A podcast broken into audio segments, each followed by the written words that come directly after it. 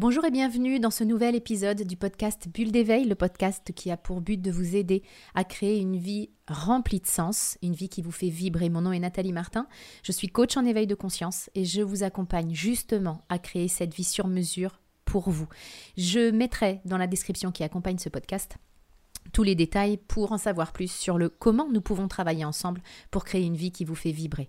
Pourquoi arrêter de trop penser aux autres? Avez-vous le sentiment de penser énormément aux autres? Voire même de penser d'abord aux autres et ensuite à vous-même? J'ai envie tout d'abord de m'intéresser au pourquoi avons-nous cette habitude de penser beaucoup aux autres? Qu'est-ce qui fait qu'on accorde tant de place aux autres dans notre propre vie? La première raison, c'est que nous avons été élevés comme ça. On nous a appris à être de gentilles filles, de gentils garçons qui font passer les autres avant eux. La seconde raison, c'est que nous avons envie d'être aimés. Et pour être aimés, nous faisons beaucoup pour les autres.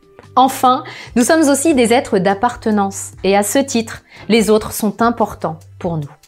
Alors en soi, penser aux autres, ce n'est pas mal, ça présente d'ailleurs de nombreux avantages. Ça nous permet d'être appréciés, de nous sentir importants, de nous sentir utiles aussi, et tout ça, eh bien, ça comble une partie de nos besoins. Ça nous permet aussi d'apporter notre contribution, de faire notre part du colibri, comme disait Pierre Rabhi. Alors si penser aux autres présente des avantages, comme toute chose, cela comporte aussi des inconvénients. C'est intéressant si vous savez que vous avez tendance à penser d'abord aux autres, d'aller mesurer ce que vous coûte cette habitude et ce comportement. Parce que lorsqu'on a l'habitude de penser beaucoup aux autres, on peut ne pas être conscient de ce que ça nous coûte si on ne prend pas le temps de se poser cette question. C'est pour ça que je vous la pose aujourd'hui. Qu'est-ce que ça vous coûte concrètement? Cela peut coûter beaucoup, à commencer par du temps par exemple.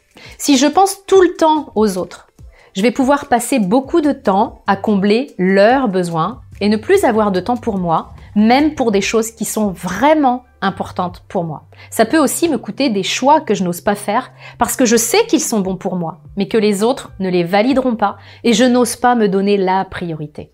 Posez-vous donc simplement cette question. Est-ce qu'aujourd'hui, vous pensez trop aux autres? C'est-à-dire, est-ce qu'aujourd'hui, penser aux autres se fait au détriment de vous et de votre vie?